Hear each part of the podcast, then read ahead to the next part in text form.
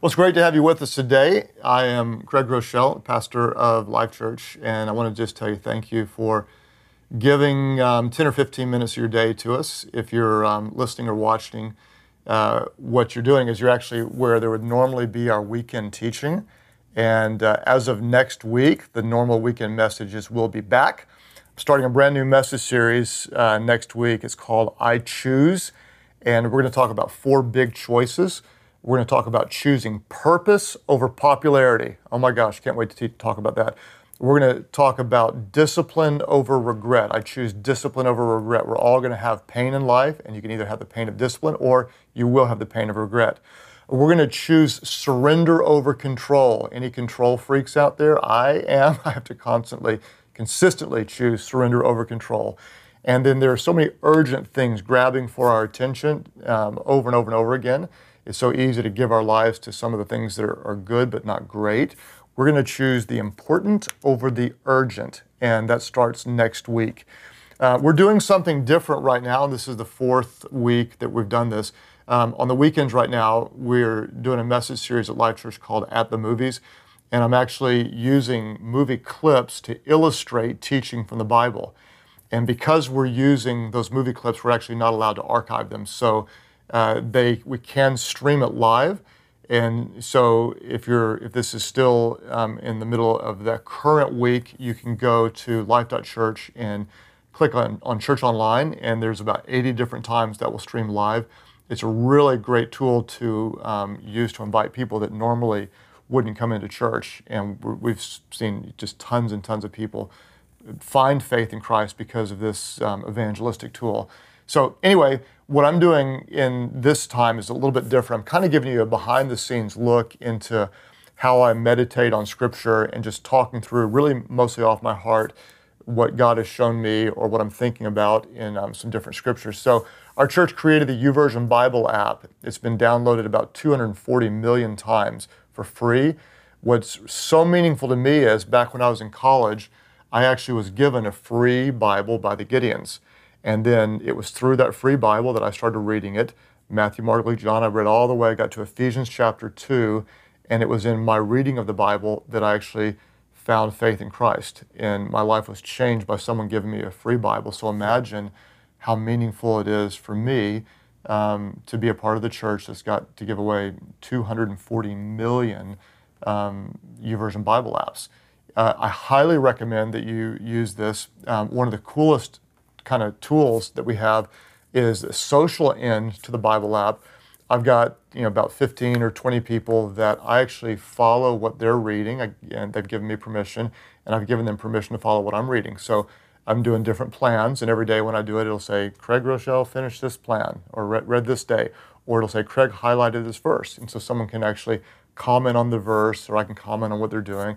I see what all my kids are reading. It's really meaningful. My, I see what Amy's reading, my wife, and, and back and forth. And so, also, it's a good tool of accountability. If you don't do it, like, hey, well, what haven't, why haven't you been reading? And so, anyway, what I do is I highlight verses. And in this, the last few weeks, I've just taken the last four verses that I highlighted and I've been talking through them. So, I want to do that again today. Um, Proverbs chapter 28, 14 is um, one of the verses that I highlighted, and I want to just kind of unpack it to you for just a few minutes. Proverbs 28 14 says, Blessed is the one who always trembles before God, but whoever hardens their hearts falls into trouble. Blessed is the one who always trembles before God, but whoever hardens their heart falls into trouble. One more time. Blessed is the one who always trembles before God, but whoever hardens their heart falls into trouble. Blessed, blessed. Um, the a New Testament study, the word blessed, I did years ago. Um, blessed means more than happy. A lot of times people are pursuing happiness, but when you're blessed by God, happiness is based on circumstances, but the blessings of God, they're solely based on the goodness and the presence of God.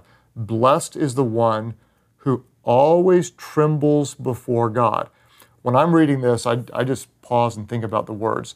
Um, notice that Proverbs 28 doesn't say, Blessed is the one who occasionally trembles before God or who occasionally fears God, but who always trembles before God. Imagine being so aware of the sovereignty, the power, the goodness, the transcendence, the awesomeness of God, that we are we're so aware of it that we always live in the fear, the holy, the righteous fear of God. Not just sometimes, but all the time. And if I'm really honest, there are times when I'm like, oh yeah, God is the God, and what I did was just displeasing to Him, and I feel this deep sense of grief and this passion to get it right.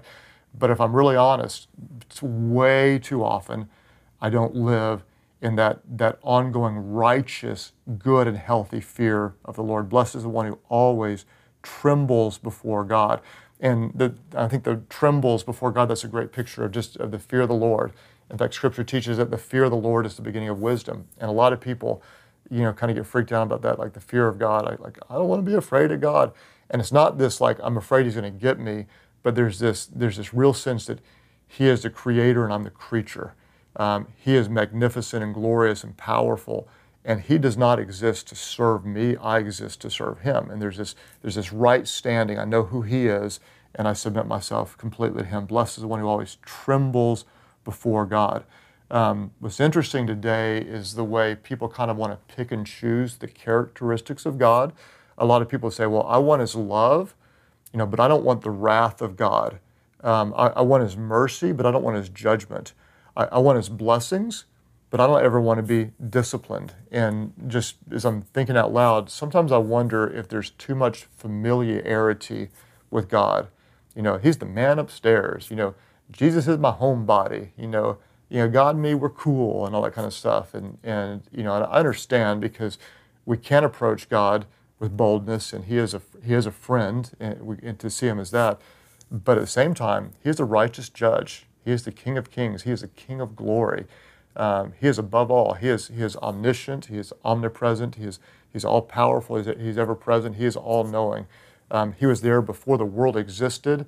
He is already in tomorrow. He is God. Blessed is the one who always, not just every now and then, but it always is aware of who God is um, and trembles before him. Uh, think about how holy God is, that, that we cannot look upon him in his purest essence and live. That's how holy he is. Blessed is the one who always trembles before him. And then um, the verse goes on to say, But whoever hardens their heart falls into trouble. Whoever hardens their heart falls into trouble. Um, this is a scary thing to me because I know there have been different times in my life where my heart has grown cold toward God or my heart had been hardened. And what's really, really scary is, and I see this all the time just as a pastor and working with people, is that whenever we, we live with sin and rationalize it out and say, well, it's not that big of a deal, um, well, we justify it. Well, you know, I'm only doing this because this is my one little thing. God really understands. God doesn't care. What happens is, in a sense, we're hardening our heart. Our heart's not soft to God in this area, and we're putting up a little wall, almost like a brick. And if, if you imagine, if we do this enough, well, I'm not going to obey God here. I'm going to do whatever I want here. I don't really care here. And, you know, surely God didn't mean that for today here. Essentially, what we're doing is we're putting up bricks and we're, we're breaking the intimacy and the fellowship and the communication with God. And over time, we're not as sensitive to, to his voice. And suddenly, you know, we see people that used to be really close to God, they're not even sure they believe in God today we see people that used to be really passionate about serving Jesus doing crazy, stupid, ungodly, unrighteous stuff today. What happened? They fell into trouble. Their heart was hardened and they fell into trouble. Uh, there's another verse I just put in my um, notes that is a verse that's always grabbed me. Psalm 36, verse 1 and 2 from the New Living Translation says, Sin whispers to the wicked deep within their hearts. It's, imagine the sin whispering, whispering whispers to the wicked deep within their hearts. They have no fear of God to restrain them. Okay? In their blind conceit, they cannot see how wicked they really are. Um, I remember the first time I read that verse, they, they, have no fear of God to restrain them. I thought, I thought about all these other people. They, they, they have no fear of God to restrain them. They cannot see how wicked they really are. But in my own life, I never want to read God's word onto someone else. I always want to be sensitive to what He says for me. What if what if, since I don't always tremble before God, what if I'm the one that doesn't really have the fear of God to restrain me?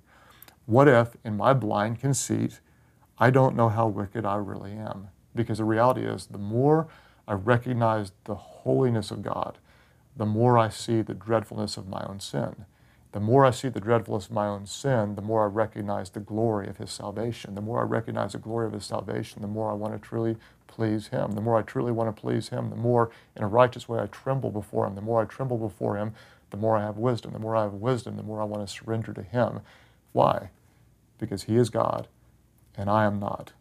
Blessed is the one who always trembles before God, but whoever hardens their heart falls into trouble.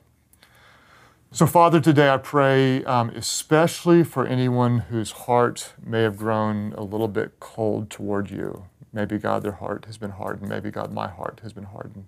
May we be sensitive to what the voice of your Spirit would show us. I pray, God, that our hearts would always be soft. We pray that your word would soften it, your presence would soften us. Um, the fellowship we have with other believers as we worship you would soften our heart toward you. God, may we be people who always, not some of the time, but always live in the righteous fear of a holy God. Not afraid you're going to get us, but a reverent awe, worship, fear of you because you are the Creator Supreme, the only one worthy of our praise, the God of the universe. May, um, may we be in our place before you and glorify you in all that we do. God, I pray today that there would be those who are blessed because they always tremble before you. God, if our hearts are hardened, we pray even now by the power of your Spirit, you'd soften it, that we would always be faithful to follow your will. We pray this in Jesus' name. Amen.